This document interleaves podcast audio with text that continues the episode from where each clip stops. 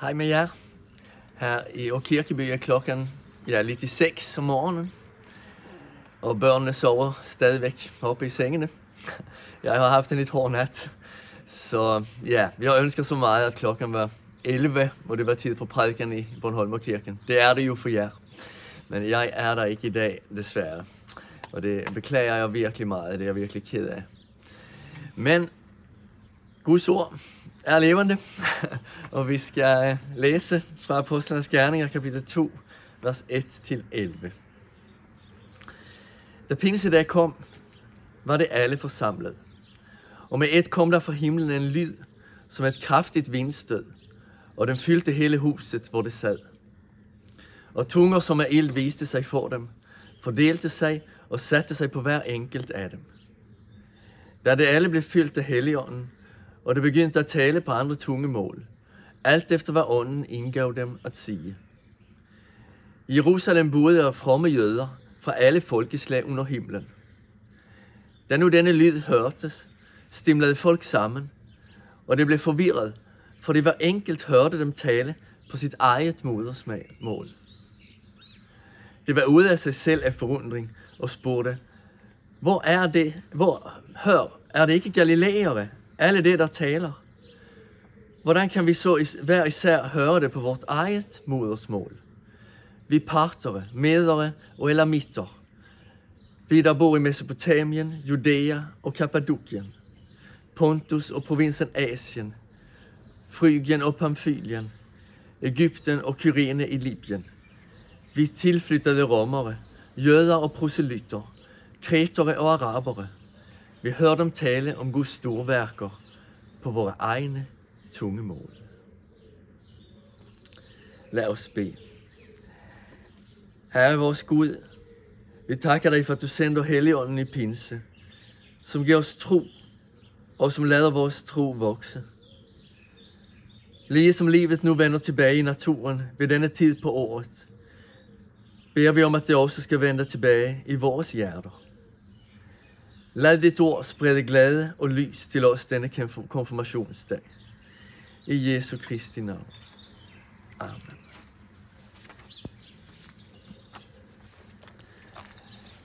Da jeg var ni år gammel, slog gruppen Europe igennem med deres store hit The Final Countdown. Der hvor jeg boede, diskuterede alle på alder med mig, hvad det der The Final Countdown egentlig betød. Der var ikke noget internet, så det var rigtig mange bud på en korrekt oversættelse. Den sidste landevej mente min fætter, at det betød. Men det troede vi ikke på. Det gav jo ingen mening. Der kan jo altid bygges en landevej mere. Det bedste bud kom i stedet for en kammerats kammerat med. Han hævdede, at det betød, det brænder i containeren. It's fire in the container. Jeg tænker på disse diskussioner i mit 80'erne en gang imellem, og gjorde det igen, da jeg læste fortællingen om pinseundret. Da Peter begynder sin tale, lige efter den tekst vi læste, siger han, Det skal ske i de sidste dage, siger Gud. Jeg vil udgive af min ånd over alle mennesker. Så det er det sidste dage. Med andre ord, nu starter the final countdown. Nedtællingen. Tiden mellem pinse og Jesu genkomst. Indtil videre har den varet siden år 33, i 1989 år. Samtidig er der ild i containeren, eller i hvert fald på disciplernes hoveder. Ilden symboliserer Helligånden. Endelig ser vi også en genoprettelse af kommunikationen. Tidligt i Bibelen bliver der fortalt om byggeriet af Babelstårnet, der får en forvirring af sprogene som konsekvens. Man bliver nødt til at studere engelsk for at kunne oversætte The Final Countdown. Det er vi stadigvæk nødt til. Men der sker i pinse også en genoprettelse af forståelsen. Kristendommen bliver en globalisering, hvor samme budskab tager form i forskellige kulturer og sprog. Selvom vi ikke forstår, hvad der sker i en finsk kirke, forstår vi, hvad der foregår. Hvem det hele handler om. Vi forstår ikke, hvad der siges, men vi forstår budskabet alligevel. Vi skønner enheden, det evangeliet blev forkyndt i hele verden. Så pinse handler om, at det pludselig spiser til. Den sidste tid indledes, og troen kommunikeres langt ud over det jødiske folk, til hele verden.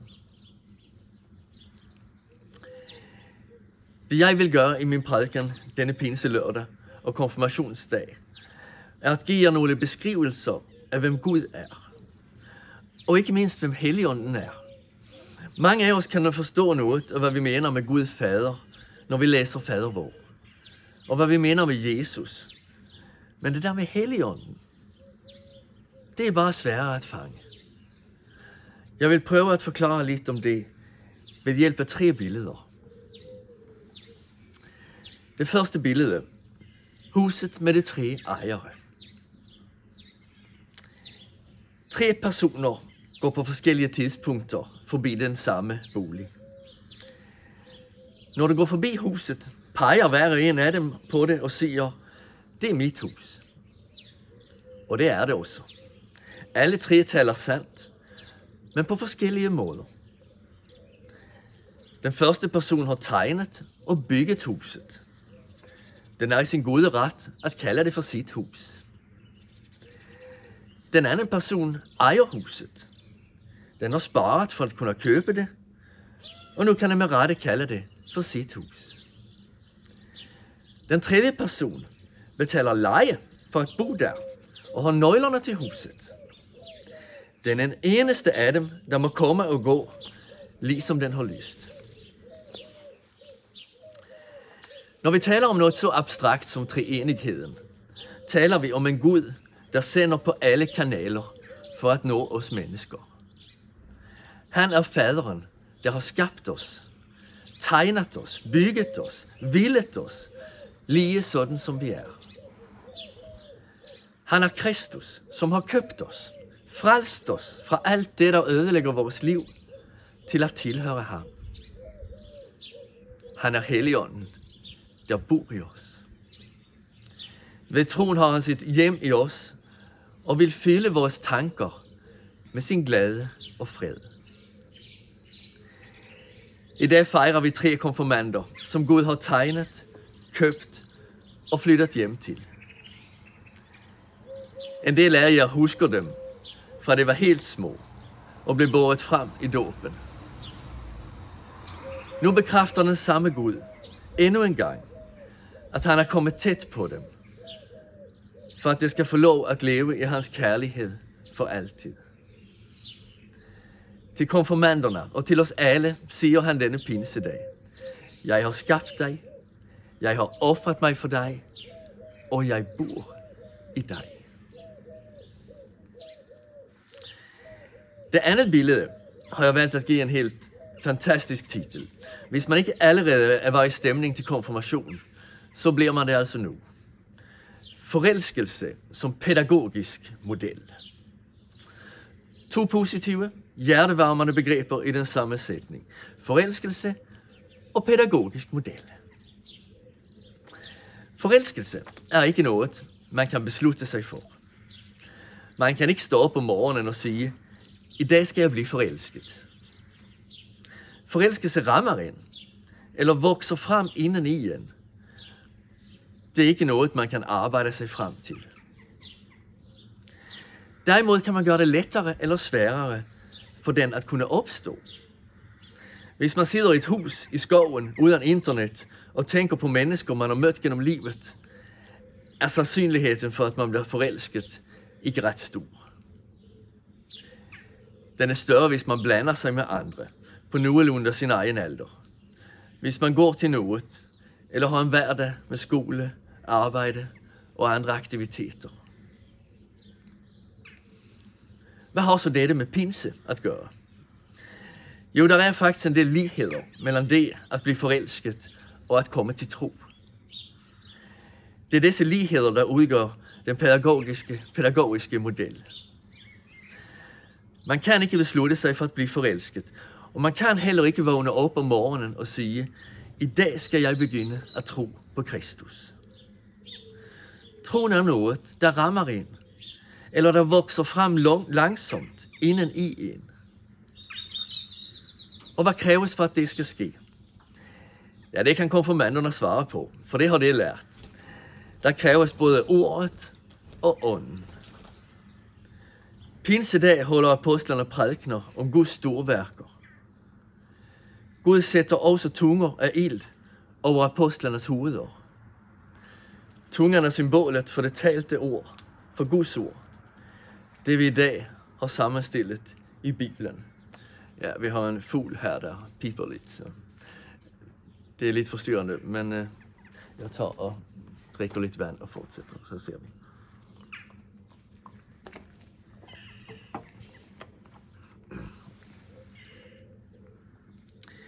Hvad er så formålet med Guds ord, med Bibelen?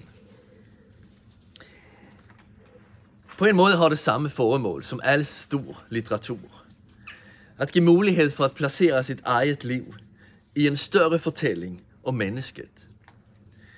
Jeg hørte forleden en kvinde, der sagde, at hun følte sig så berørt og levende, hver gang hun læste Jane Austen.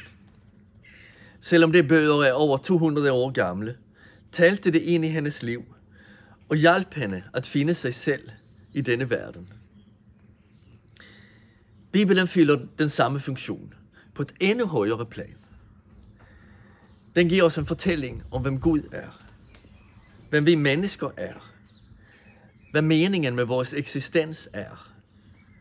Hvor sand fred er at finde. Hvad vi er kaldet at kæmpe for. Når vi placerer vores små liv i den store fortælling, kan vi begynde at leve ud fra, at Jesus er tilværelsens centrum. Hvis vi ønsker at blive forelsket, skal vi blande os med andre mennesker, digitalt eller in real life. Hvis vi ønsker en tro, skal vi søge os dertil, hvor vi kan tage imod Guds store fortælling, hvor han kan tale ind i vores liv. Så jeg vil i dag virkelig opmuntre jer konfirmander at fortsætte med at komme til gudstjenester, komme til tiden, tage på lejre, og efterhånden prøve at finde en ungdomsforening, hvor I kan blive ved med at lære Guds ord sammen med andre. Så langt om ordet. Nu skal vi også sige noget om den anden forudsætning for troen. Ånden. Og så skal vi tilbage til den der forelskelse.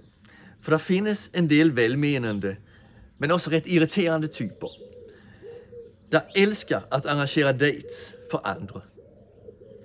Hvis det har to venner, som det tænker kunne blive et godt match, ser det til at invitere dem til det samme sted og præsentere dem for hinanden.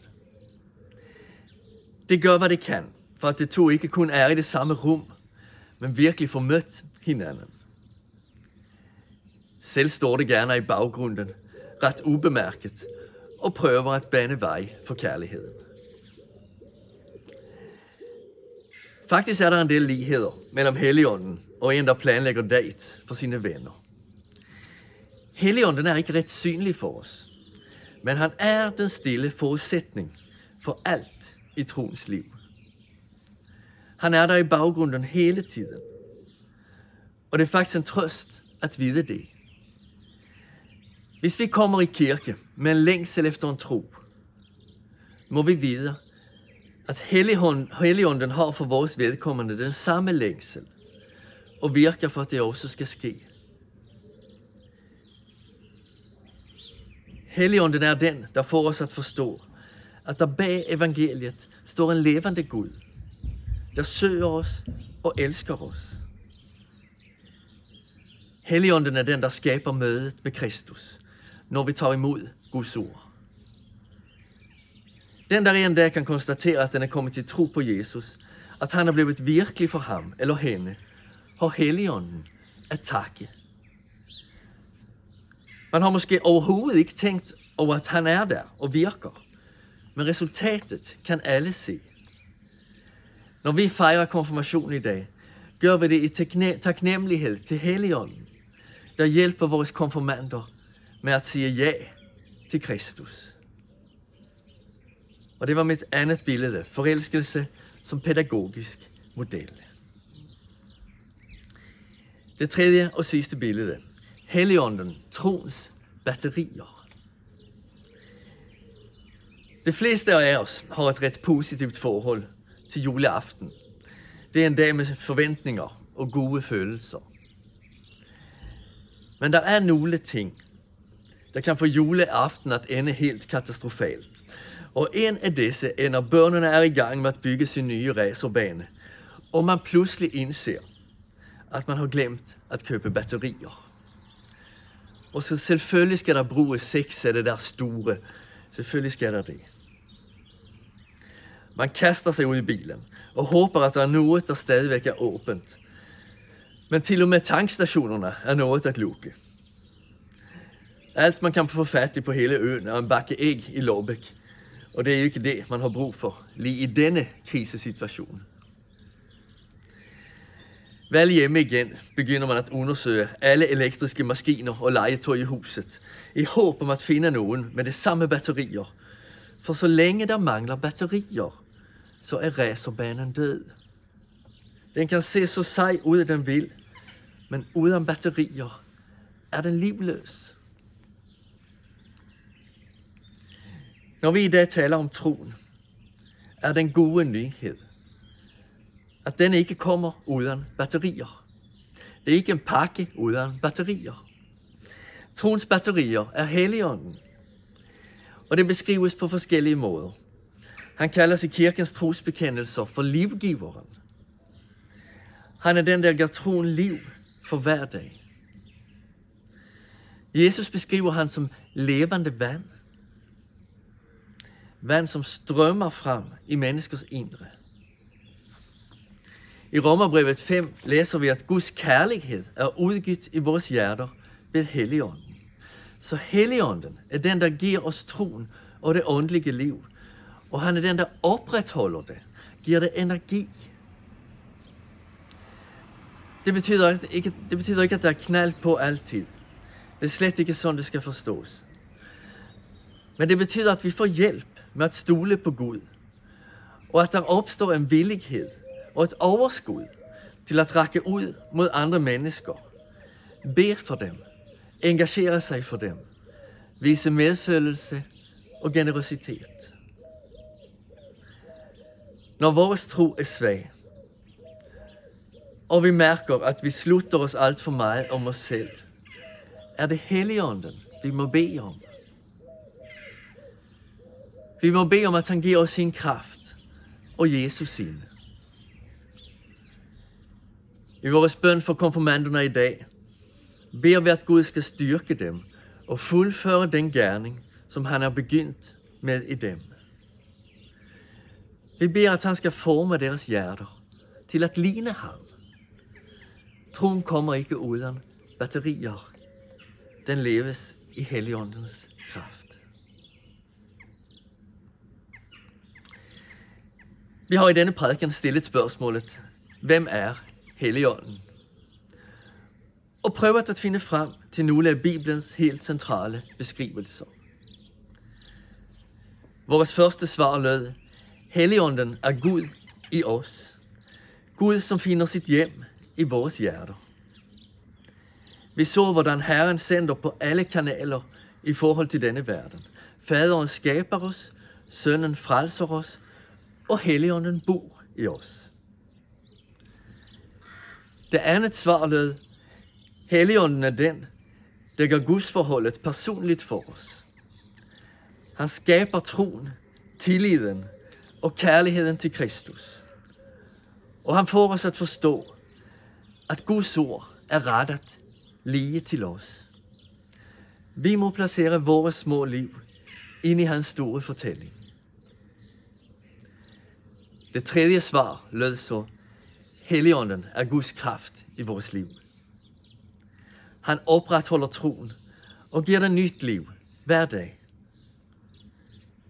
Når der ikke er ret meget fire in the contain, puster han til ilden og kommer med ny glød og ny glæde over Jesus. Til sidst vil jeg ønske jer en glædelig pinse og en rigtig fin konfirmationsdag. Ej, hvor jeg ønsker, at jeg havde været med jer i dag. Men øh, eh, all Guds välsignelse till er alle denna dag. Amen. Så synger vi Kom Gud Helligånd och bläs nyt liv.